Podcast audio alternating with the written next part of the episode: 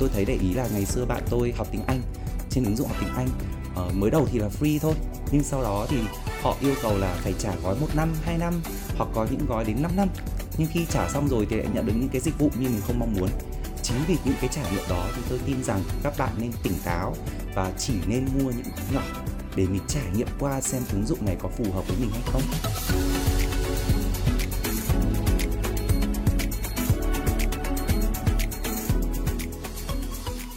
Rất nhiều bạn sinh viên đã sử dụng phần mềm ChatGPT không chỉ tại Việt Nam mà trên thế giới để viết luận văn, để viết những cái bài essay uh, tiểu luận của các bạn thay vì các bạn tự nghĩ. Vậy rõ ràng đây là thể hiện cái sự ỉ lại và sự lạm dụng công nghệ quá đà.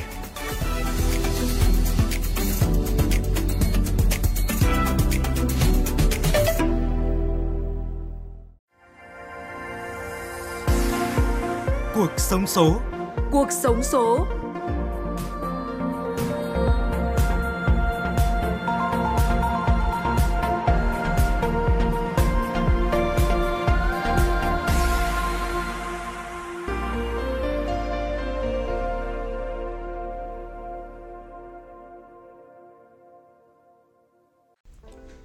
Kính chào quý vị và các bạn.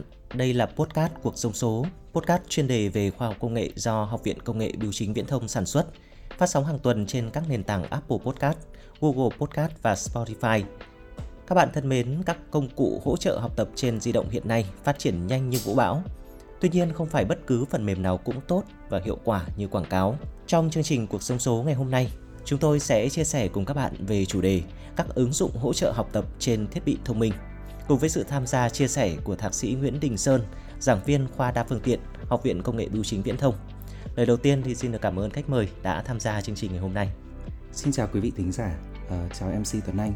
Rất vui được có mặt trong podcast Cuộc sống số để chia sẻ cùng quý vị ngày hôm nay.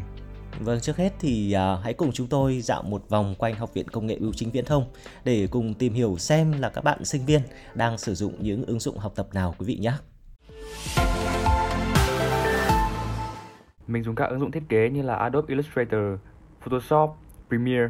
Mình thì dùng rất nhiều app từ điển online như TFAT, Oxford và Cambridge. Mình dùng app Forest để giúp mình tập trung hơn trong quá trình học tập. Thì nếu mà để tìm tài liệu thì mình hay tìm trên ờ, Sudoku hoặc là ChatGPT. Còn học tiếng thì mình hay dùng ờ, Duolingo. Còn ờ, về làm PowerPoint hoặc làm hình ảnh thì là mình hay làm trên Canva. Những ứng dụng hỗ trợ học tập của mình như là Wanda này, Reject này những app tiếng Anh hay là những phần mềm dạy thiết kế của Adobe như là Adobe Illustrator này, Adobe Photoshop. Mình hay dùng những app học toán như là Quanda hay Photomat để giải những bài toán khó.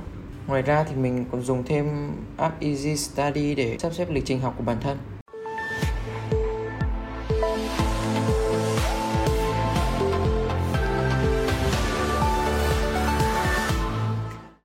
Vâng thưa quý vị, à, qua phần phỏng vấn vừa rồi thì có thể thấy rằng là các bạn sinh viên của Học viện Công nghệ Bưu chính Viễn thông thì sử dụng rất là nhiều các ứng dụng hỗ trợ học tập. À, với thầy Sơn thì thầy đánh giá như thế nào về thực trạng này ạ? Theo tôi đây là một cái tín hiệu cũng khá là tốt và là một điều rất là tự nhiên đối với giới trẻ hiện nay.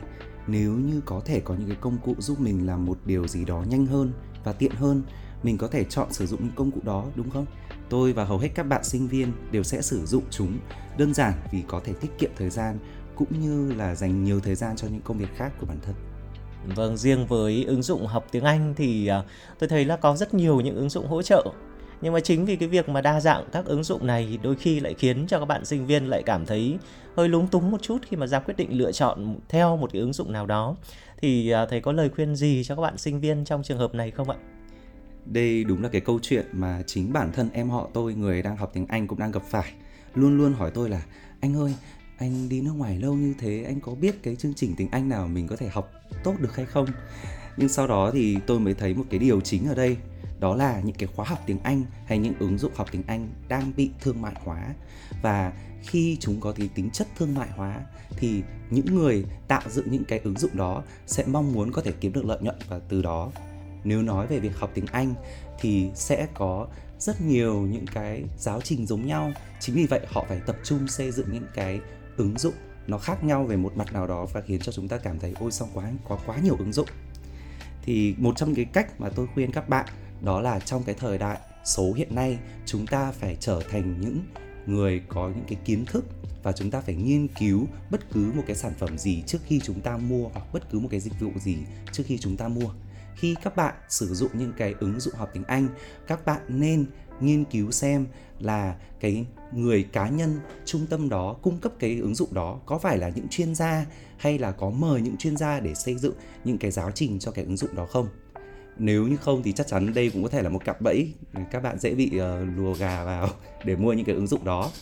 Và điều tiếp theo đó là các bạn nên uh, tập trung vào việc thay vì các bạn mua những cái gói rất là lớn uh, tôi thấy để ý là ngày xưa bạn tôi học tiếng Anh trên ứng dụng học tiếng Anh uh, mới đầu thì là free thôi nhưng sau đó thì họ yêu cầu là phải trả gói một năm, 2 năm hoặc có những gói đến 5 năm. Nhưng khi trả xong rồi thì lại nhận được những cái dịch vụ như mình không mong muốn. Chính vì những cái trải nghiệm đó thì tôi tin rằng các bạn nên tỉnh táo và chỉ nên mua những gói nhỏ để mình trải nghiệm qua xem ứng dụng này có phù hợp với mình hay không. Và từ đó các bạn có thể tránh được những cái ứng dụng không phù hợp với mình cũng như là lựa chọn được những cái ứng dụng phù hợp.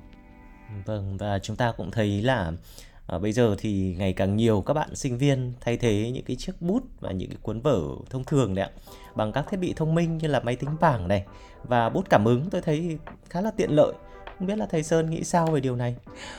Ờ, tôi thì tôi rất là đồng ý với quan điểm thay đổi này bởi vì chính bản thân tôi uh, cũng đã sử dụng rất nhiều những máy tính bảng cũng như là bút cảm ứng hay là các thiết bị thông minh cho việc giảng dạy cũng như là lưu trữ tài liệu tài liệu nghiên cứu của mình. Thì giống như là tôi đã chia sẻ trước đó nếu có thể là một điều gì đó dễ dàng hơn thuận lợi hơn thì tại sao lại không đúng không ạ? Ừ. và do đó bản thân tôi cũng ủng hộ cái việc sử dụng các thiết bị thông minh trong học tập. Cá nhân tôi đã từng học ở bên nước ngoài hay là cũng đã từng học tại uh, các cơ sở tại Việt Nam. Thì tôi để ý là tôi cũng đã rất từng rất chăm chỉ luôn luôn là mang bút mang vở này mình ghi chép rất là đẹp. Nhưng qua thời gian cái những cái vở đó nó không được như cái chất lượng ban đầu ừ. khi mình ghi nữa. Và đôi lúc mở ra nhìn lại mình cảm thấy ôi kiểu như bị hơi hững ấy. Ừ. chính vì thế là tôi mới chọn sử dụng công nghệ. Thì bây giờ khi tôi lưu những cái thông tin trên công nghệ tôi có thể lưu trên drive. Uh, dù về sau tôi đổi máy này sang máy khác tôi vẫn có thể check được cái thông tin đó rất tiện lợi và có rất nhiều bạn uh, cũng lo lắng bạn thân của tôi cũng lo lắng là ôi thấy lưu trên máy thì chỉ dùng word thôi à? Chán chết đi được. Không có một cái thứ gì để co vui vẻ. Thì tôi cũng thấy rằng là bây giờ công nghệ cũng rất là hiện đại. Uh, ví dụ như là tôi thì là làm thiết kế đồ họa rồi thì hay dùng AI vân vân. Ừ. sau khi ghi chép sẽ đề co lại nhìn nó xinh xắn để mình thích. Hay là cũng có thể sử dụng những cái ứng dụng như Notion mà các bạn trẻ cũng hay sử dụng để có thể lưu trữ cái uh, tài liệu đó mang vâng. tính chất có thể qua thời gian lưu trữ qua thời gian ừ. uh, tôi thì tôi thấy rằng là việc mà viết bằng vở này và bút thông thường đôi khi có những cái chỗ mà mình có thể là mình viết sai chẳng hạn thì gạch xóa nó cũng khá là kém thẩm mỹ đúng không? Thế khi mà sử dụng bằng à, những chiếc bút cảm ứng và máy tính bảng thì nó vẫn bảo tồn được uh, cái nét chữ viết của chúng ta uh, tôi thì tôi thấy là các thầy cô cũng rất là lo ngại cái việc mà sinh viên sử dụng laptop ấy. Thì uh, có thể là sẽ uh, lâu không viết bút ấy có thể là sẽ gặp phải một số những vấn đề ví dụ như là à, viết nó sẽ bị chậm hơn này hay là khi mà làm bài thi đúng không? Thì có thể là cũng sẽ không quen lắm trong cái việc đó. Thì uh, những cái chiếc máy tính bảng và bút cảm ứng thì nó cũng giải quyết được tất cả những cái điều này. Tuy nhiên thì những cái sự phát triển của công nghệ trong cuộc sống của chúng ta thì chúng ta cũng thấy là bên cạnh những cái tiện nghi và hiện đại của nó thì à, cũng có những cái lo ngại rằng là công nghệ sẽ khiến cho giới trẻ ngày càng ỉ lại hơn. Thì thầy có đồng tình với quan điểm này hay không? Tôi rất là đồng tình với quan điểm này.